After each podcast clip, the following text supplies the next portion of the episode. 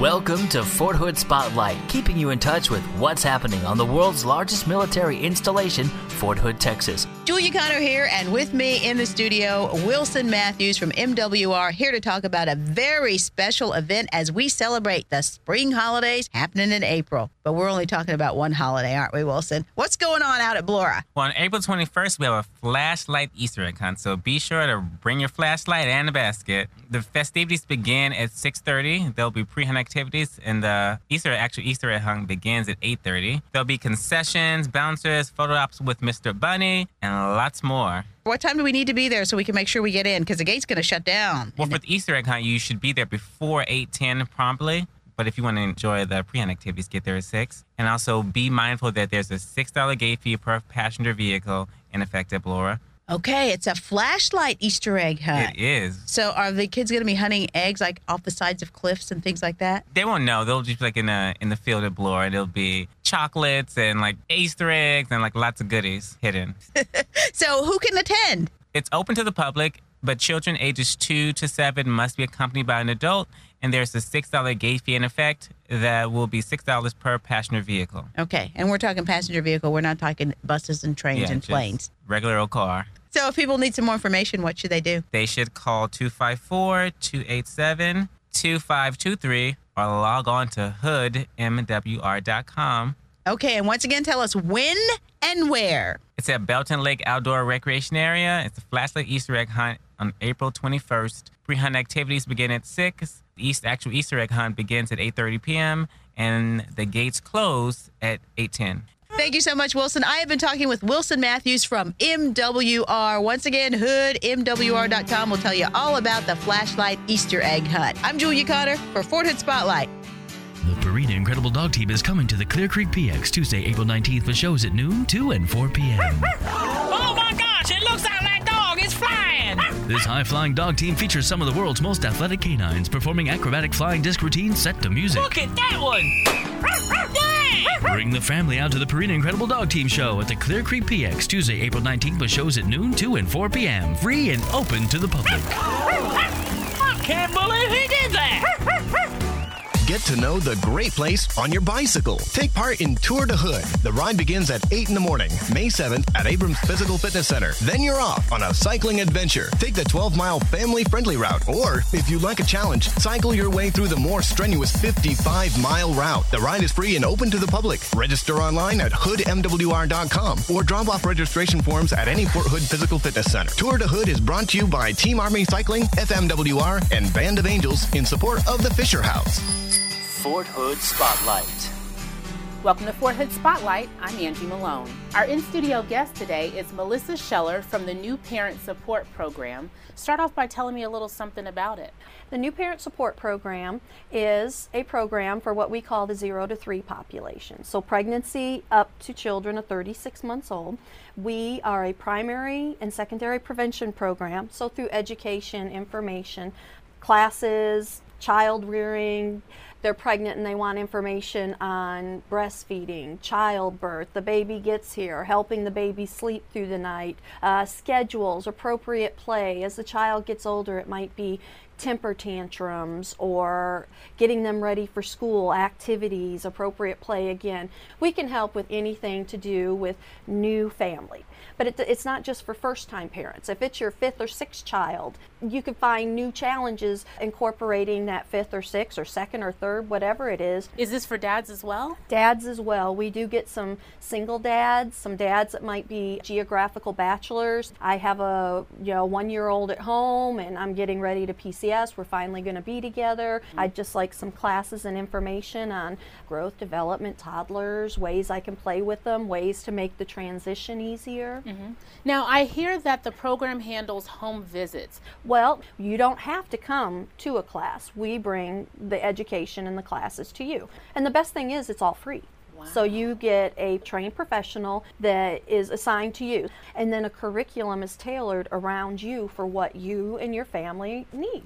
So, how easy is it to become a part of the program? Completely easy. You can refer yourself. All you do is call our number mm-hmm. at New Parent Support um, 287 2286, which is our main phone, and let them know you are interested in the new parent support program. We have a referral form we can fill out over the phone, and then you will be assigned a home visitor that will contact you to work out when the home visits will be to set up your visitation schedule. You know, in the outside, to have a registered nurse or a social worker come into your home and teach or do or support or whatever you need for your parenting information or marriage or relationship or just adapting to the army with young children. I mean, how much would that be worth? That you could have them every week, every other week for mm-hmm. one to two hours working with you one on one individually. If you can briefly tell me about some of the workshops and classes that you have available. Oh, yes, we not only do, because we recognize that not everybody, because there may be some out there that think, well, I would like some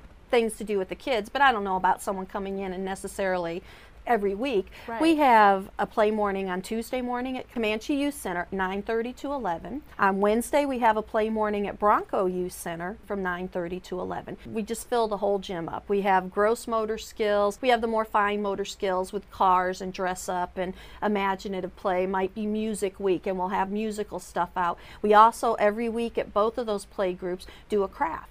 Um, we also have Time for Tots, which is a more uh, educational interactive play group that is the last Friday of every month.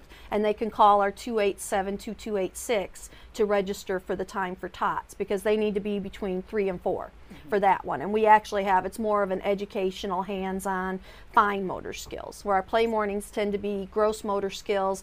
Bring them in, mom and dad, let them run and play. We clean up the mess, then you get to take them home, feed them lunch, and hopefully they'll take a nap because we've wore them out, you know? We also sounds teach like- infant massage. I have five I heard about home infant visitors massage. that are infant certified infant massage instructors. So every Monday we have a Monday morning class from 9 to 10 and a Monday evening class from 6 to 7 free. Free. In the outside world, parents are paying anywhere from 150 to 300 dollars depending on the program. We also have a breastfeeding support group. We call it Lunch and Latch because I saw that. lunch for the moms, latching on for the babies. right. Um, and Everybody's got to eat. that's right, they do. Five of my nurses are certified lactation counselors, and there's always at least two of them at that support group meeting. They might have a topic that they'll discuss, but then it's open for the mothers to interact if there's questions that they have. What happens when your baby's three, four months old if you want to breastfeed and you're out and about? Uh, what do I do? How do I get through the night? How do you start? You know, these are a lot There's of so things. many questions involved. Exactly. One, so this is definitely an awesome resource. And if you can, Michelle, tell me where your office is located on post. Yes, we're in building number 290 on the corner of Battalion and 37th Street. And then on the MWR website through ACS, because uh, New Parent Support is actually part of the Family Advocacy Program. So it is through MWR, then Army Community Service, Family Advocacy, and uh, my program is one of many programs that Family Advocacy offers. And you can find information and our phone number for there.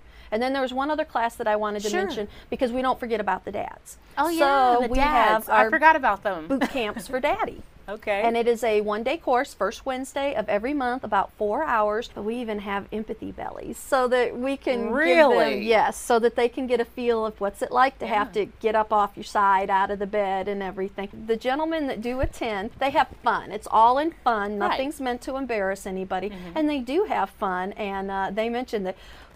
I didn't know she had to go through all that, you know. Mm-hmm. So it's very nice, but it is sort of a, a what to expect the first few months for the dads. Right. So again, it's a good, you know, sometimes what parents don't realize, the best support that they can have is each other. wow, some great information from you. So please come back and visit. All right, thank you. I'm Angie Malone for Fort Hood Spotlight. April 29th, Building 12007. It's Phantom Food Fest. Four unit teams competing in the 13th ESC Culinary Arts Exhibition with live cooking, show platters, decorated cakes, ice sculpting, and the preparation of a three course meal with four teams competing for prizes and recognition. Phantom Food Fest, April 29th, 10 to 4, in the Culinary Arts Lab Building 12007. Free and open to the public. That's you. Grab your basket and fire up your flashlight. Head on out to Blora for the Flashlight Easter egg hunt. It's happening April 21st. Pre-hunt activities start at 6, including photos with Mr. Bunny, bouncy houses, and food, food, food. The hunting begins at 8. The Flashlight egg hunt is open to everyone. Gate fee is $6 per carload. Gates will close at 8, so get there early. Join us at Blora for the Flashlight Easter egg hunt, April 21st. Pre-hunt activities begin at 6. Open to everyone. For more info, visit hoodmwr.com. Ready? Rolling. After school doesn't have to be boring. Check out the EDGE program. Free for 7th through 12th graders. Transportation and snacks included. Reserve your spot now. Students must be enrolled with Child, Youth, and School Services. For more information, check out Sensations Magazine at hoodmwr.com. The EDGE program. Free. Happy? No, slow down. I'm gonna go get some beef jerky.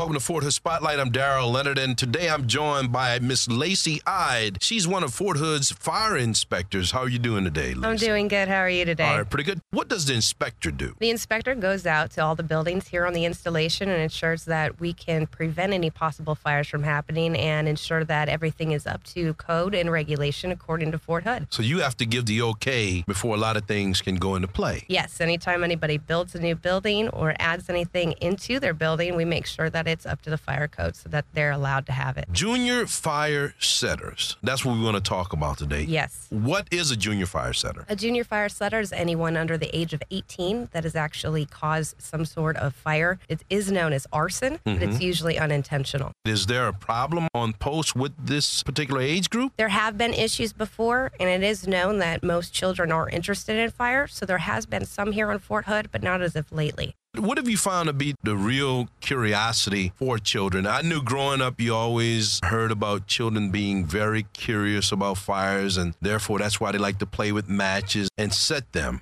Have you found out that's the main reason why this is going on? Well, it's mostly because they see their parents use it in an everyday atmosphere, lighting candles, lighting the fireplace, things like that. Of course, they're going to be interested in seeing if they can do it too. Are you going to schools and talking to kids about this? We do go to schools. Most of the time, we do it during October, which is part of Fire Prevention Week. It's a nationally recognized week for fire prevention through uh, the National Fire Protection Association. But throughout the year, we do go speak to the children or they come to the fire station and we do address that issue. What do you want people to know about junior fire setters? Well, some of the interesting facts about that is the median age for juveniles to start fires is at the age of five, which is a very, very low number. Right. Which makes it hard to say that at five years old, most children would know what the consequences are from playing with matches or playing with fires. And no, they would not. So it's important to also have the parents know that they need to keep matches and lighters away from their children. They need to keep them locked up.